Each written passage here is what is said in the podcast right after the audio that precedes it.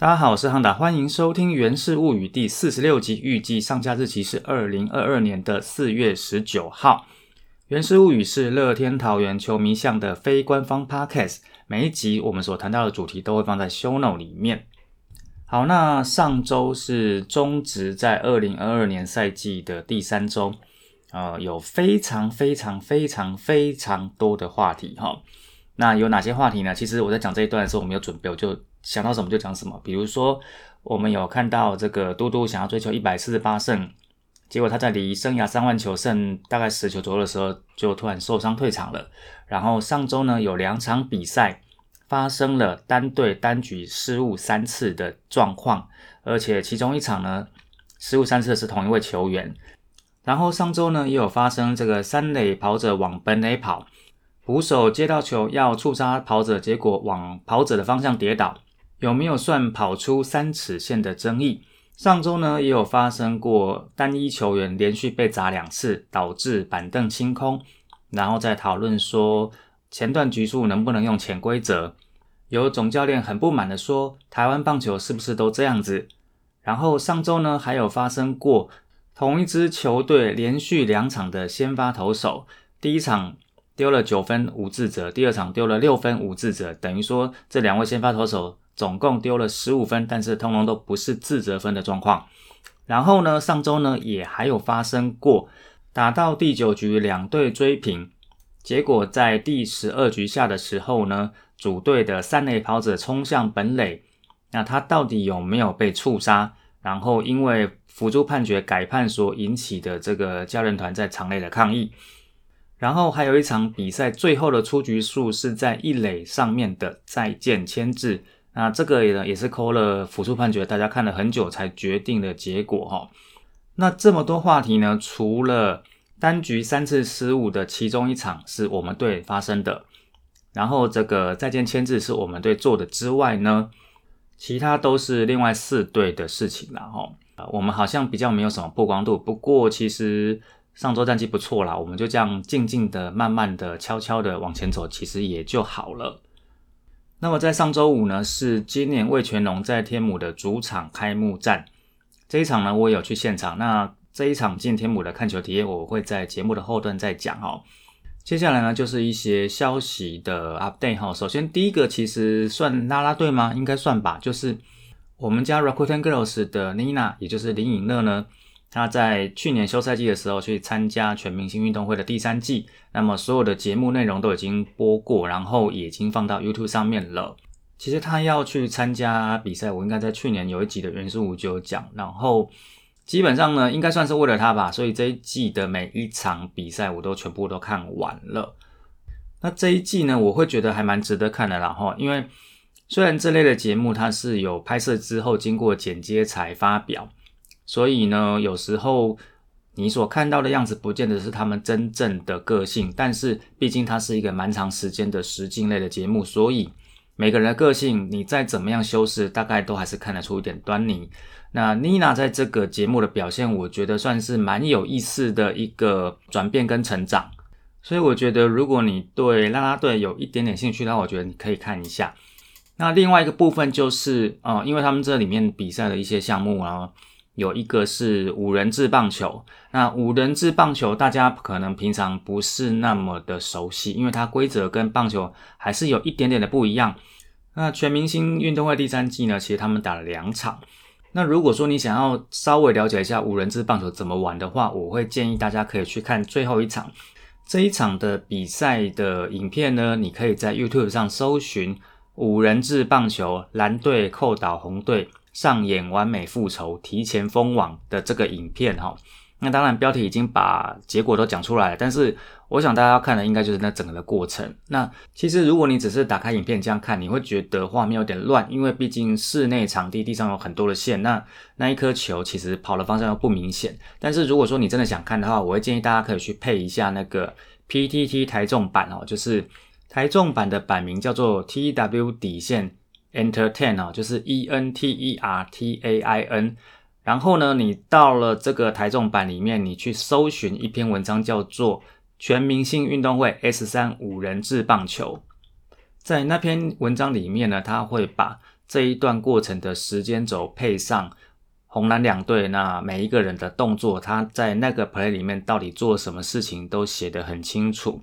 把影片配上这篇文章呢，对于为什么两队在这场比赛的表现会有这么大的差距，你就可以看得很清楚。那我想，如果说大家有兴趣以后去打五人制棒球的时候，对于这些东西或许就会有一些些帮助。总之呢，我会建议大家有空的话可以看一下，因为我记得这一段特别剪出来的五人制的冠军赛里面，大概影片不到半小时吧。不管说你是要看 Lina 在这一场当一垒手的表现，或者说你想要了解这一项运动，我觉得都还蛮适合的。接下来呢，球员动态部分有几则。第一个是四月十三号，朱俊祥暂离终结者，然后总教练龙猫呢说对他还是蛮有期待的哦。那基本上小朱今年开季接终结者，除了第一场面对富邦悍将，他后援一局没有失分。另外两场的表现呢，其实都跟大家所预期的有一点点落差啦。呃，我在上一集也讲过，就是其实 closer 不是那么好扛哦，不是说你技术好就好，这个还有包括心理层面还有经验。那小猪来扛也不是不行，只是说因为队上有豪进跟陈宇勋这两位还算是威力非常够的后援投手的话，呃，季初为什么会让小猪扛 closer 是我觉得有点疑惑的啦。那现在就是小猪还是先回到他之前的位置，就是大概在中后段局数上面的后援。Closer 呢就还是回归去年就已经在这个位置上面的豪进。另外呢是在四月十四号这一天呢，陈宇勋手肘紧绷下二军，乡长呢是这个手肘紧绷所以下二军，不过他其实是随队啦。然后他下二军之后呢，教练团这边也把徐俊阳升上一军。那他在升上来的第一天呢，就四月十五号这一天就已经有出赛。然后呢，因为腿抓，所以开季缺阵的朱玉贤呢，他也在周日就回到了一军，而且就先发上场打击。那这个部分就是球员的上下。此外呢，我们的四号羊头呃索沙，他虽然没有登陆在一军，不过他最近也是随队。那就看狂威跟霸凌爵两位的状况，不过两位目前看起来状况都很好。啊，Close 豪景目前看起来状况也都很好，所以索沙什么时候有办法登陆上一军，我觉得就要再看状况。接下来呢，就为大家带来上周的战报。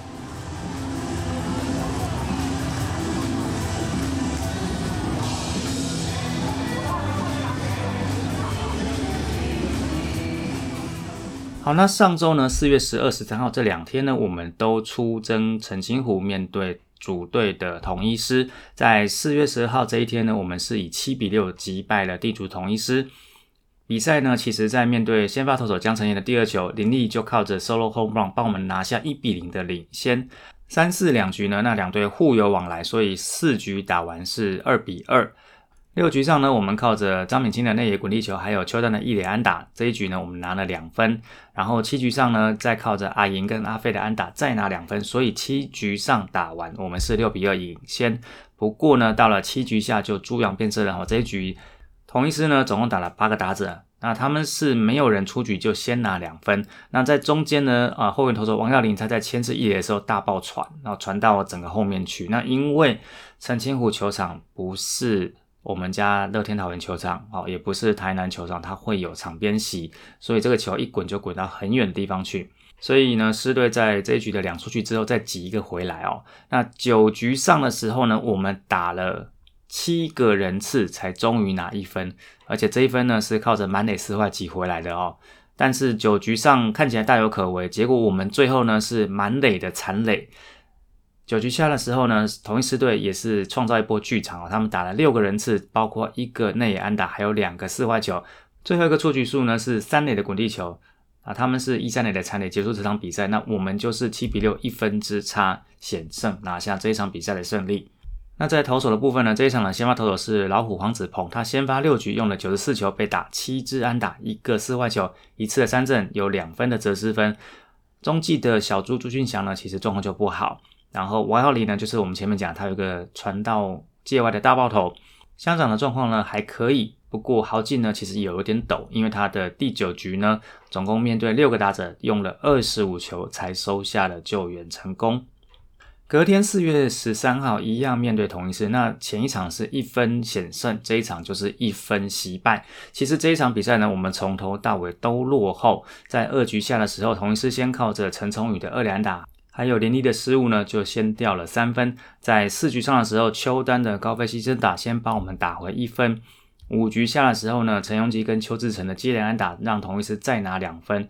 那我们的反攻呢是八局上阿飞的三连安打，还有代打蓝英伦的一连安打，让我们的比数呢追到只剩一分差。九局上其实是有机会翻盘的，在一出局二三年有人的算是蛮大好进攻的时机，结果林红玉呢敲出这个一二垒之间的强劲平飞球。没有想到这个有机会变成安打，把三垒跑者护送回来的强劲平飞球被接杀就算了，结果林立在三垒因为离垒太远，回垒不及，就变成了一个另类的再见双杀手背。那这场比赛呢，就是我们在前面所提到的，有一局出现三次失误的状况。这三次失误是怎么发生的呢？是在二局下，首先陈永基打出内野滚地球。啊，我们捕手张敏清呢，他在传一垒，结果他传的球传到一二垒中间，那球就喷到右外野去了。那接下来呢，邱志成呢，他是触及，他想要牺牲转打，结果先发投手狂威接到球要传给一垒手修修的时候呢，球不如预期的往上弹，所以这个球就落掉，也是落到后面去。再来呢，陈杰宪他挤出了一个内野滚地球，结果一垒跑者陈崇廷，因为我们家二垒手林立的失误呢。本来应该要死在二垒前，但是他就这样成功的上垒，一局三次失误，其实是真的看得蛮吐血的哦。提一下两队的先发投手，其实这一场比赛是狂威对决潘威伦。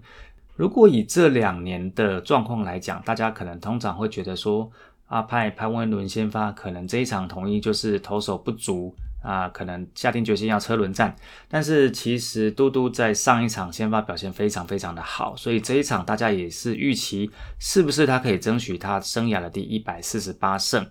那潘威伦呢，他其实先发四局用了五十球，有两分的折失分。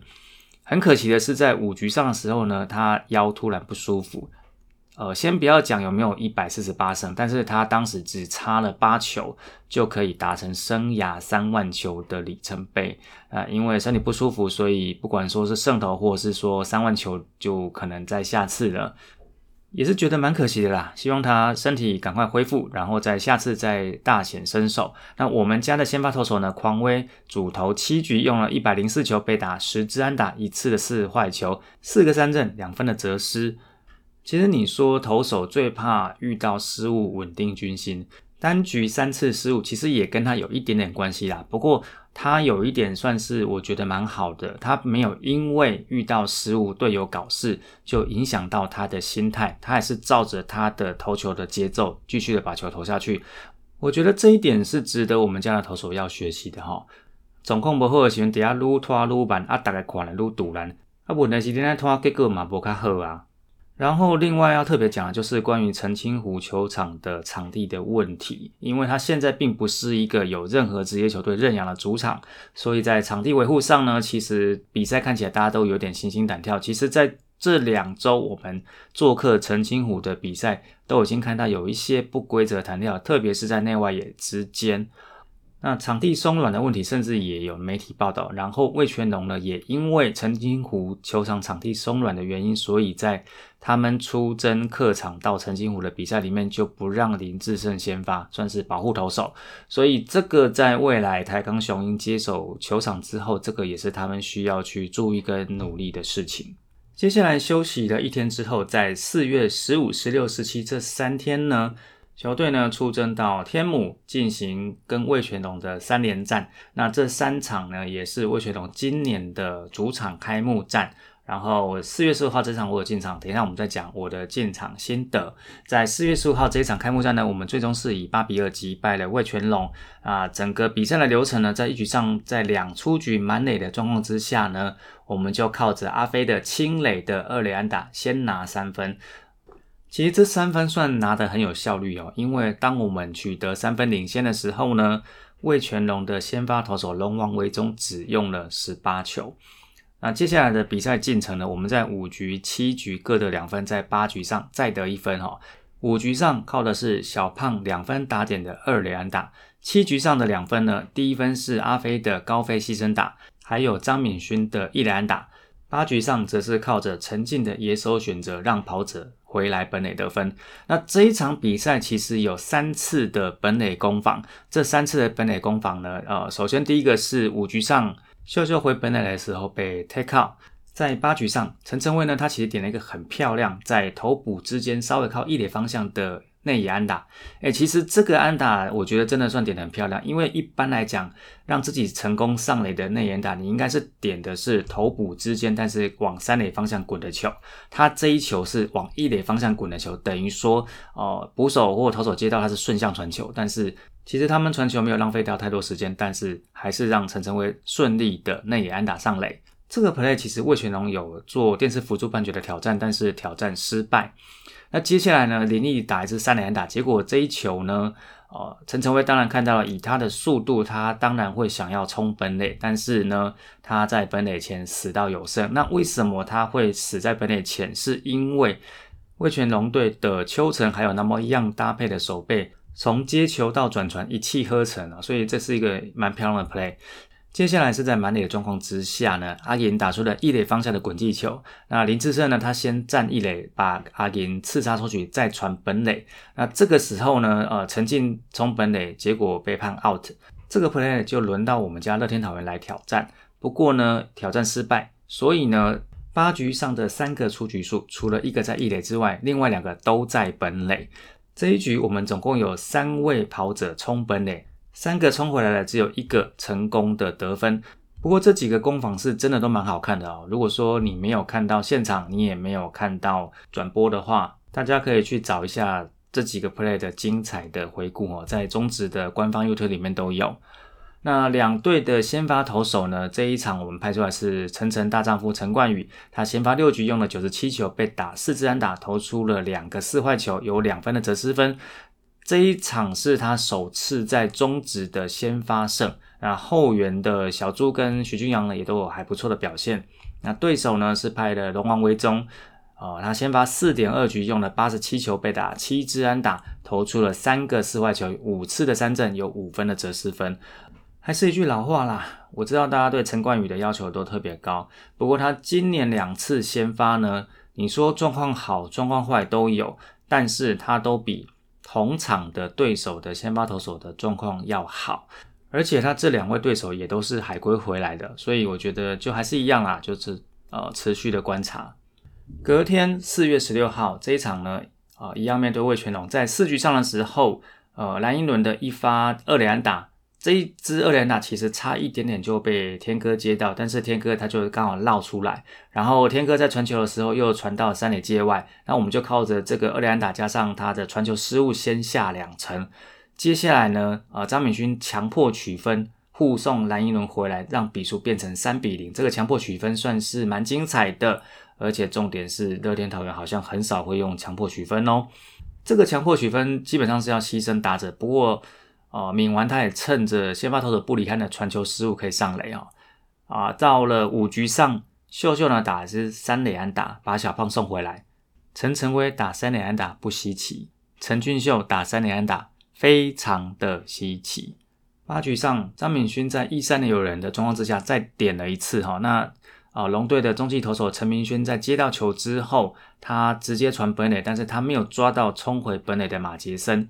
哦，等于说我们又看起来是一个强迫取分再得一分啊。不过这一次的强迫取分跟四局上那个不太一样，四局上那个应该算是打定主意就下好战术要取强迫取分，因为四局上那个布里汉才开始投球动作，蓝一伦就在冲本垒。但是八局上这个看起来是明完点了球之后，马杰森才开始冲，所以这应该是哦不一样的思维状况之下所做出来的一样的结果。比赛的过程呢，顺风顺水，我就坐在家里看这个转播。其实看着看着就快要睡着了，但是在九局下的时候又被惊醒了哈，因为九局下非常刺激哦。首先是魏全龙队的张佑明打出了安打，两人出局之后，蒋少红得到了保送，在一二垒有人的状况之下，状元刘基宏的一垒安打让魏全龙取得了满垒。这个时候呢，桃园队只好把王耀林换下来，换上了豪进。那豪进呢一上来就先一个保送，就送了一分哈，让比数变成了六比二。接下来呢，前一天的寿星郭天信打了一支一垒安打，把比分追成了六比三，所以局势还是很紧张，魏全龙还是有机会扳平甚至结束比赛。结果就在这样的危机之下呢，突然一个往一垒的牵制，那这个牵制呢变成了再见牵制。魏全龙这边呢提出了辅助判决，但是在经由确认之后呢，还是维持的原判。所以呢，这一场呢，我们就还是惊险的守下来。那么豪进在这一场呢，用了十三球夺得了救援成功。他的这个救援成功，也是我们队史上的第五百次的救援成功。这一场两队一共动用了三次的电视辅助判决的挑战。那这三次的挑战都是挑战伊雷森苏建文先生。其中在一局上的时候，曾经的内野滚地球被判 out。那我们乐天桃园马上提出挑战，结果挑战成功，变成了 safe。四局上的时候呢？阿给梁家龙上垒，这个时候换魏全龙挑战，结果他们也挑战成功，把上垒变成 out，所以前两次的挑战都是翻盘。九局下，豪进牵制郭天信的这个再见牵制呢，一开始判 out，那魏全龙马上提出。电视辅助判决，但是在看了很久之后呢，也判定挑战失败。其实，呃，天哥的这个再见签字啊，如果说看重播画面的话，是真的看不太出来。那看不太出来的话，基本上就维持原判。不过这一个签字，我们家乐天桃园的 IG 有放了一个，应该算是我们队内摄影师所拍的照片。其实当陈俊秀的手套碰到郭天信的身体的时候，郭天信的手确实离垒包还是有一小段距离，所以伊雷森的判决基本上是正确的。那这一场呢，还有一个状况就是林晨飞其实他在第一个打席打完之后就身体不舒服，紧急换上马杰森接替他的游击手位置。那马杰森在这一场表现非常的好，四支三。另外呢，就是我刚刚提到前一天才过完生日的郭天信，那他这一场的状况比较多一点点，其中包括在四局上的时候飞球判断失误。蓝一伦打出去的那一球，他如果接得起来，是真的超美技。但是其实他这个美技是构筑在一开始跑错方向，那跑错方向之后赶快修正，但是就差了一点点。那差了一点点之后，又急着往三垒传，但是就传偏了。接下来就是九局下站上了一垒，结果呢被秀秀跟郝静给玩弄了。生日隔天的状况跟机运都不好啦。那最后的比数就是我们前面讲的六比三，把这场比赛我们再拿下来。上周的最后一场是四月十七号，一样在天母三连战的第三战。如果你要跟前面四战比起来的话，这一场看起来是比较平平顺顺的过去哦。我们在一局上跟二局上的时候，分别靠着陈俊秀的安打以及林立打击的时候对方的失误，各得了一分。三局下的时候，魏全龙靠着林志胜的二垒安打有两分打点，让比分扳平。在四局上，靠着林立的二垒安打，我们再取得一分的领先。所有的攻势就在四局上结束。后面呢，基本上两队就没有再得分。八局上，我们本来是有机会再把比分拉开。在一出局满垒的时候，陈晨伟打出了一支内野滚地球，要冲本垒的蔡振宇呢就被捕手封杀。下一棒林立二垒飞球被接杀，所以八局上结束的时候，我们是满垒的残垒，而且一分未得。通常上半局有呛死大好机会打不回分数，下半局就轮到对手进攻。结果魏全龙面对朱俊祥，一个中外野飞球加两个三振，一分未得。那最终比数就是三比二，我们又击败了魏全龙，等于说三连战横扫对手。那这一场比赛两队的先发呢？我们的先发是姐姐王一正，他先发五局用了七十八球，被打五支安打，一次的四坏球，两次的三振，两分的折失分。那后面的中继投援投手呢？黄伟成吃了一局，朱俊祥吃了两局，豪进吃最后一局，关门成功，再度拿下一个救援点。魏全龙的先发投手呢，刚龙他先发六局用了一百零二球，被打六支安打，两次的四坏球，六个三振，两分的折失分。啊，后面的牛棚呢，他们其实也没有掉分啦，但是比数就是三比二，我们就取得了胜利。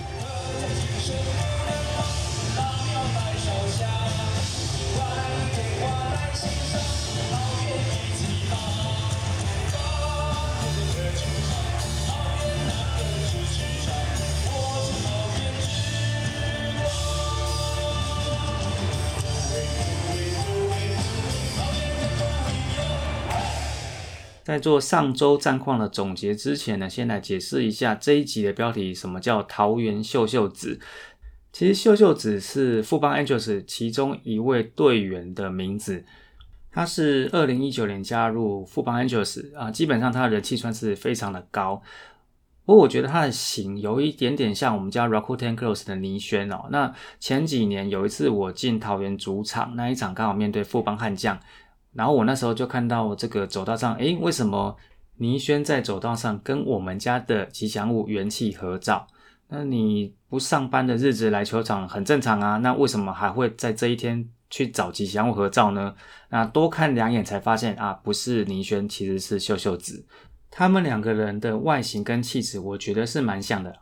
其实像这种啦啦队明星脸在中职还蛮多的，像富邦 Angels 里面很多人会把柠檬跟珍珍混在一起，然后像 Passion Sisters 的林可，她之前在我们家 Rakuten Girls 的前身叫 Lami Girls 的时候呢，她用的名字叫红豆。那红豆跟懒懒同一年在二零一七年入队，我也听到很多人把红豆跟懒懒混在一起，分不清楚谁是谁。他会借用到秀秀子的名义，是因为就是前几天我们在讨论这个陈俊秀这个非常非常精彩的一垒的再见签字这件事情。其实陈俊秀的一垒手背，我想大家都很清楚。然后像这类玩球的技巧也都很纯青哦，常常就等于说整对手，把对手整的不要不要的哈。那像郭天信这个被签字成功这件事情，其实大家也觉得是好事啦哈。年轻选手被老球皮玩弄。就当做是缴一点学费吧，因为天哥也是大家非常期待他可以有更多更多成长，甚至可以入选国家队的野手。那如果说对于这些跑垒的东西他会更注意的话，我想之后对于假设他需要去代表国家队的话是会有帮助的。那因为网络上在讨论这个 play 的时候，就会有人把陈俊秀绑双马尾的照片挖出来哦。那就说这个是桃园的秀秀子。那为什么陈俊秀会绑双马尾呢？其实是因为之前陈俊秀在我们主场他拿下单场 MVP 的时候，因为我们家 MVP 合照后面都会有我们的啦啦队嘛，不管说是现在的 Rakuten Girls 或者之前的 Lami Girls，那他在拍照的时候刚好有一张截图，就是有一位啦啦队刚好站在他的正后方。结果那位啦啦队的双马尾就跟陈俊秀的头型完美的结合，所以画面上看起来就像是陈俊秀绑了双马尾。类似的照片，王柏荣亦有一张，所以史称这两张照片，一张叫做桃园秀秀子，另外一张叫做桃园小荣女。接下来来报一下打完第三周之后的各队战绩。第一名是我们乐天桃园，目前是八胜两败，胜率是吓死人的八成。第二名是统一师，他们现在是六胜一和三败，胜率六成六七，跟我们有一点五场的胜差。第三名魏全龙四胜五败，胜率四成四四。第四名中信兄弟四胜一和五败，胜率一样是四成四四。最后一名是富邦悍将，呃，比较辛苦一点啦，一胜八败，胜率一成一一。那我们目前有六场半的胜差。这两天因为富邦悍将的关系，PTT 的棒球版变成了魔镜歌词网。然后也出现了很多的散文，那但基本上因为它不是我们家的事情啦，所以这个东西我们就不讨论。再来是上周投打的团队表现，那么在上周是第三周，我们跟第二周比呢，我们在打击方面上垒率从三乘六三进步到三乘九四，长打率呢从四乘五九呃稍微跌了一下，跌到四乘一四，打击率从三乘一四跟三乘一六基本上是持平的。OPS Plus 其实也是持平哦，从第二周的一百三十七变成第三周的一百三十三。K 率呢，其实也是没有太多的差别，从第二周的百分之十三变成第三周的百分之十一。团队投手的部分呢，呃，ERA 从第二周的二点五四微幅升到第三周的二点六六，ERA Plus 从第二周的一百四十八掉到了第三周的一百三十五，但其实不算掉多啦。那 WHIP 是退步比较多一点点，从第二周的零点九四变成第三周的一点二五。那么被上雷率呢，从第二周的两成五七变成了第三周的两成九七。长打率从第二周的三成零五变成了第三周的两成八七。打击率呢，从第二周的两成二二变成了第三周的两成四六。基本上来说，只有长打率。我们投手对对方的压制是进步了，但是在上垒率跟打击率呢，呃，跟上周比是稍微有一点点退步。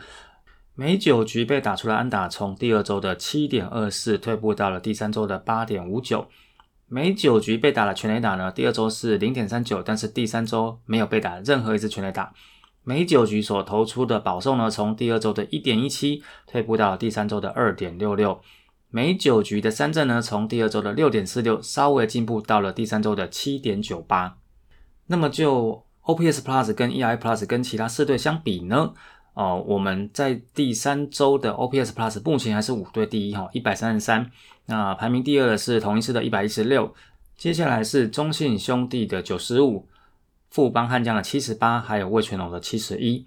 那么在投手的 ERA Plus 的部分呢？我们在第三周也还是很意外的是第一名，我们是一百三十五。第二名呢是中信兄弟的一百零四，第三名是统一师的九十二，第四名是魏全龙的九十一，最后一名是富邦悍将的八十七。那打击的部分，如果要就个别球员来讲的话，其实我们在上周只有林立打了一发全垒打，啊，打的比较好的像梁家荣打了十五支五，而且还选到了六次的保送。林晨飞打了十二支六，张敏勋其实也还 OK 哦。张敏勋在上周有十三支五的表现啊。陈俊秀呢算是慢慢回温回温啊，十九支七，而且他还选了五个保送。陈静二十一支七，林立二十二支七。投球的部分呢，呃，几位先发投手的表现都可圈可点。那我们在上周稍微要注意的是中继后援投手的工作量，比较苦命的几位哈。朱俊祥上周后援的四局总共用了七十八球，两分的折失分。王耀林呢，二又三分之二局用了四十四球，一样呢是两分的折失分。豪进呢，二又三分之一局用了四十九球，没有折失分。我想基本上中继投手的工作量跟前面几年一样，还是我们最需要注意的部分。那像上周其实先发投手大部分都吃了足够的局数，像陈冠宇吃了六局，巴林爵吃了七局，狂威也吃了七局，黄子鹏吃了六局。那么最短局数的王一正也吃了五局，所以上周可能对中继投手的工作量还好，但是就长期来讲，我们还是需要注意一下他们的状况。因为上周不管胜败，其实比分差都非常的接近。那不管是小幅领先或小幅落后，主力的牛棚就是会准备上场。那么在他们联斗之后呢，后面也就是我们之前所说的牛棚的牛棚有没有办法上来顶？那这个部分就是对后续战绩有没有办法维持住最大最大的关键。那接下来来聊聊看我在上周四月十五号去天母客场看比赛的心得哦。其实。天母棒球场今年跟去年比没有什么变啊，但是它虽然不是大的棒球场，但是整体环境我觉得还是算舒服的啦。那这一场呢，呃，开幕战呃算是龙队的主场的比较特别的活动，就是除了呃门票有比较贵，因为他送了一个球员名牌的磁铁之外呢，在主队应援的部分呢，他们这一次也是用了喇叭组，就是算是纯管乐现场演奏的的方式。那喇叭在哪里呢？其实，如果你这几天在球场看走来走去，你会找不到吹管乐的这批人，你只看到打鼓的这批人。那打鼓的那一批人就在三垒热区后面。那吹管乐的这个乐队呢，其实他们的位置是在球场的最上面，就是在贵宾室还要再上去，也就是客场主播陈雄威他们坐那个地方。也就是说呢，不管是客场转播还是他们的管乐团，都在上面吹了三天的冷风。我蛮辛苦的。那我那天坐的位置是一垒侧。那在中段局数的时候，其实我也跑去找了龙给我讲的斯文，还有我们在大树野球五四站赖群组里面的澎湖人、海底人啊，在那边跟他聊天，算是大家就小聊一下，聊得蛮开心的啦。然后等到我要回到我自己位置，就是在比赛后段的时候。我回到我的位置上，刚坐下来，突然觉得，哎，为什么身边有一股香味过去啊？原来是这个 Dragon Beauties 的后段应援，他们从他们的休息区要走到舞台边。不瞒各位，真香啊！那这三天的 Dragon Beauties 其实他们也蛮辛苦的哈，因为在这三连战里面，天气都蛮冷的，都不到二十度啊。在我们进场这一场四月十五号，他们在三局下应援的时候，还被要求要脱外套。就是我们是穿着外套坐在位置上，那他们是就是只穿着一般的球衣在舞台上面应援。然后呢，啦啦队大家都知道，他们还有一个很辛苦的地方，就是他们要维持自己的身材不走样。那这一点呢，其实不止 Dragon Beauties，连中段级数上来的小蚂蚁也不例外哦。啊，不过呢，即使啦啦队跟小蚂蚁今年都维持着正常的体态，但是今年的他们吉祥物威帝显然就比去年要大只。不知道是过年的时候吃太好，还是怎么样？其实是应该是换内线啊。然后呢，大家都知道，其实，在客场你都会看到一些客队的啦啦队。那在这一天，其实呃，我们家的有趣的，包括说应援团长 Rina，还有 Rakuten Girls 的子婷啊，我是没有去到那一区啦。不过在看完比赛，我们要离场的时候，其实我有看到呃，去年我们的团长呃宋晨曦。晨曦的 IG 其实是有说他前阵子去参加了二二六，但是没有完赛哦。其实那一天看到他赛后走路的时候，也很明显的脚是一拐一拐的。那回程就是去停车场的路上，其实就是刚好跟他们在同一个地方了。那出电梯之后也是，就是我们礼貌的跟他就是祝他加油这样子。其实讲到这个哈，宋晨曦去年在我们。当应援团长的时候的风格，相信大家都知道他是比较特别的哦。以他一开始带的风格，我的认知，他应该是可能在接团长之前比较少进场看棒球的这一群人。其实你不要说棒球，好像我们中职过了三十几年，你说场边应援化改了很多，但有些东西其实是没有什么改变的哈。不管说带应援的人是彪哥还是阿成，不管说。你进场会看到的是江大帅还是 Yuri？不管说你听到的音乐是管乐现场演奏还是电子乐，其实应援本身的节奏跟 pattern 三十几年来都没有太大的变化。所以你看晨曦一开始带的表现，我就会觉得说，诶，他可能之前真的比较少进场，很多一些流程或 pattern 可能是他当团长之后才开始渐渐的了解。那我们也知道，今年球团没有跟他续约嘛，而且这个离开的过程似乎也不是非常的好聚好散，但是他还是愿意进场来帮乐天桃园的球队加油。你说你怎么能不爱棒球呢？最后来讲一下本周的赛程。那本周的赛程呢是先四场主场，最后一天才去客场。